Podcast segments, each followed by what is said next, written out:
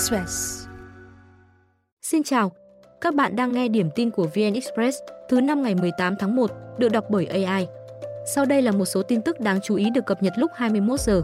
Hôm nay, phiên xét xử 100 bị cáo trong vụ tấn công trụ sở xã EA Cờ Tu và EA Tiêu ở Đắk Lắk bước sang phần tranh luận.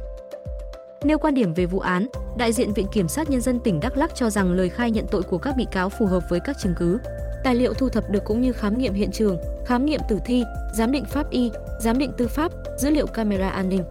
Viện Kiểm sát khẳng định cáo trạng truy tố các bị cáo về tội khủng bố nhằm chống chính quyền nhân dân, khủng bố, tổ chức cho người khác xuất cảnh, nhập cảnh trái phép, che giấu tội phạm là đúng người, đúng tội.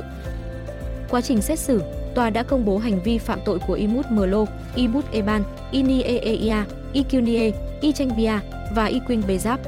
Xác định việc điều tra, thu thập tài liệu, chứng cứ phạm tội và truy tố là đúng quy định của pháp luật.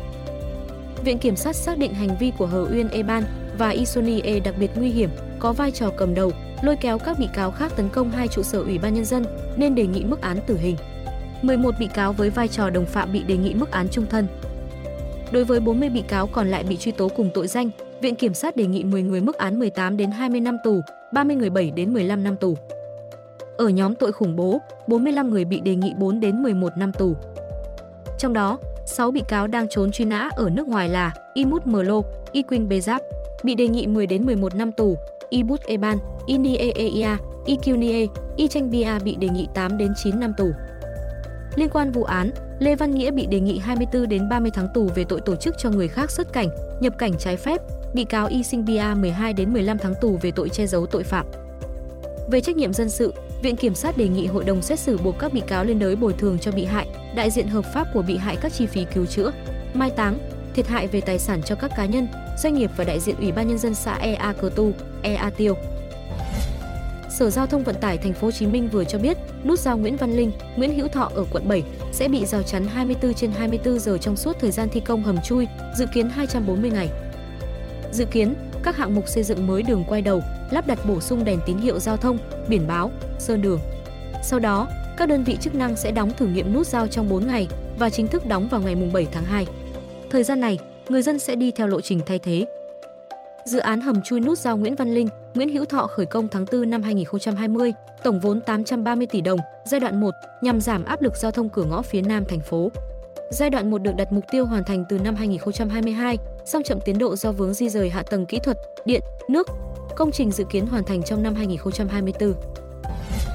Doanh nghiệp Trung Quốc sẽ tham gia làm đường sắt đô thị số 5 dài 39 km từ phố Văn Cao đến Hòa Lạc, mức đầu tư dự kiến hơn 65.000 tỷ đồng. Thỏa thuận đã được Sở Giao thông Vận tải Hà Nội và Tập đoàn Xây dựng Thái Bình Dương của Trung Quốc và Tổng công ty Cổ phần xuất nhập khẩu và xây dựng Việt Nam ký kết bản ghi nhớ hợp tác sáng nay.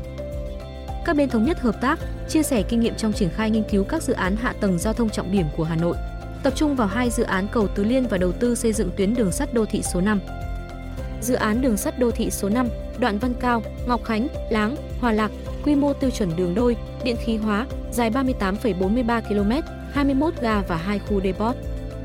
Metro Văn Cao, Hòa Lạc được chính phủ phê duyệt quy hoạch từ năm 2011, mục tiêu là đầu tư toàn tuyến trong giai đoạn 2021-2025. Theo quy hoạch, Hà Nội sẽ có 10 tuyến đường sắt đô thị gồm 9 tuyến chính và một tuyến nối các đô thị vệ tinh, tổng chiều dài gần 420 km, trong đó có 75 km đi ngầm. Hôm nay, cổ phiếu bất động sản khởi sắc khi dự thảo luật đất đai sửa đổi được thông qua. VHM tăng 3,1% và trở thành mã góp mức tăng nhiều nhất cho thị trường. NLG đóng cửa cao hơn 5,2% so với tham chiếu, KDH tích lũy thêm 3,8%. Nhà đầu tư dồn dập rót tiền giúp thanh khoản tăng rõ rệt.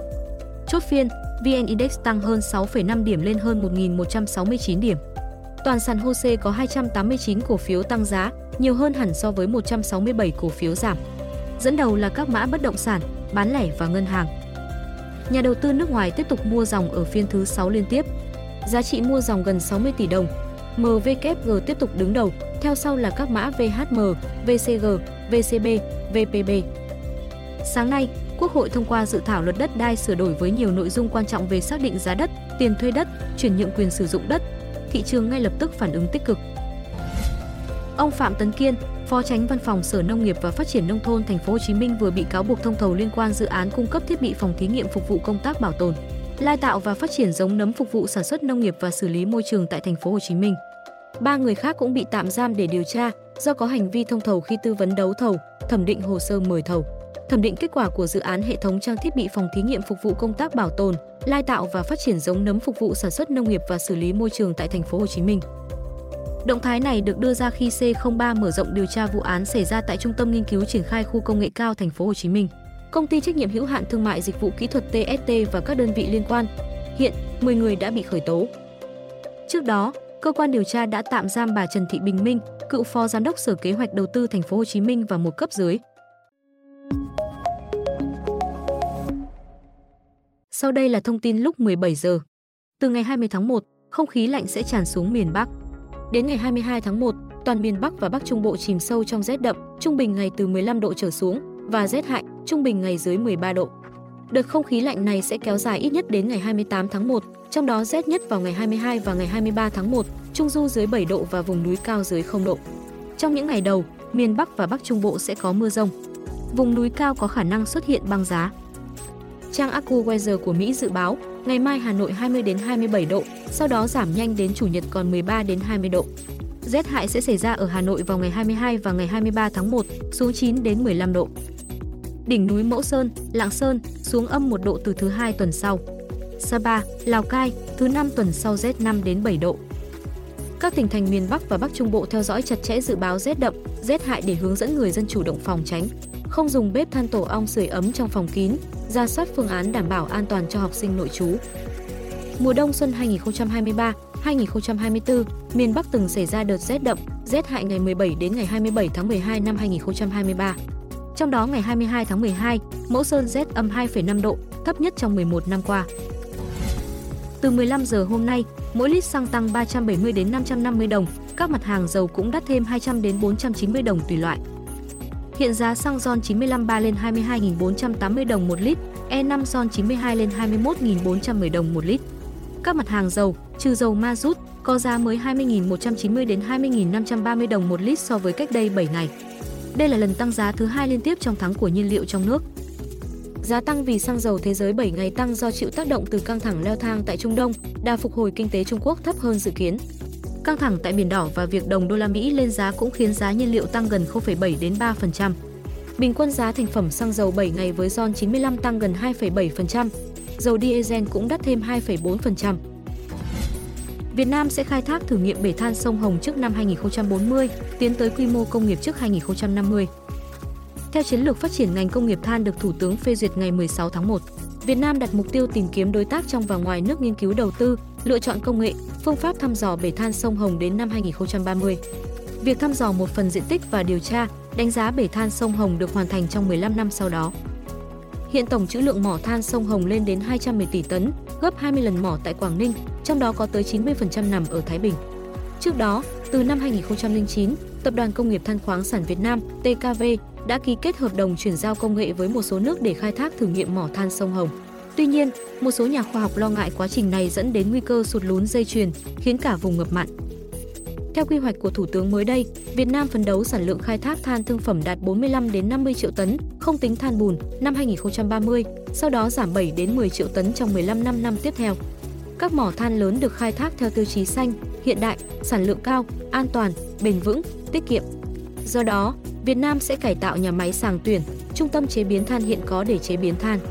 Việc xuất khẩu, nhập khẩu than được vận hành phù hợp nhu cầu thị trường, đảm bảo tối đa nhu cầu, nhất là cho sản xuất điện. Dự trữ than cũng được xem xét. Sáng nay, Quốc hội thông qua dự thảo luật đất đai sửa đổi, chốt 32 trường hợp được thu hồi đất để phát triển kinh tế xã hội, hiệu lực từ ngày 1 tháng 1 năm 2025. Nhà nước thu hồi đất trong 32 trường hợp thật cần thiết để thực hiện dự án phát triển kinh tế, xã hội vì lợi ích quốc gia, công cộng. Điển hình như xây dựng công trình giao thông, thủy lợi, cấp nước, xử lý chất thải, năng lượng, chiếu sáng công cộng, dầu khí, hạ tầng bưu chính, viễn thông, chợ dân sinh, chợ đầu mối, tín ngưỡng, tôn giáo, khu vui chơi, giải trí công cộng, sinh hoạt cộng đồng, trụ sở cơ quan Đảng Cộng sản Việt Nam, cơ quan nhà nước, Mặt trận Tổ quốc Việt Nam, trụ sở hoặc văn phòng đại diện của các đơn vị sự nghiệp công lập trực thuộc cơ quan Đảng Cộng sản Việt Nam, cơ quan nhà nước, tổ chức chính trị xã hội.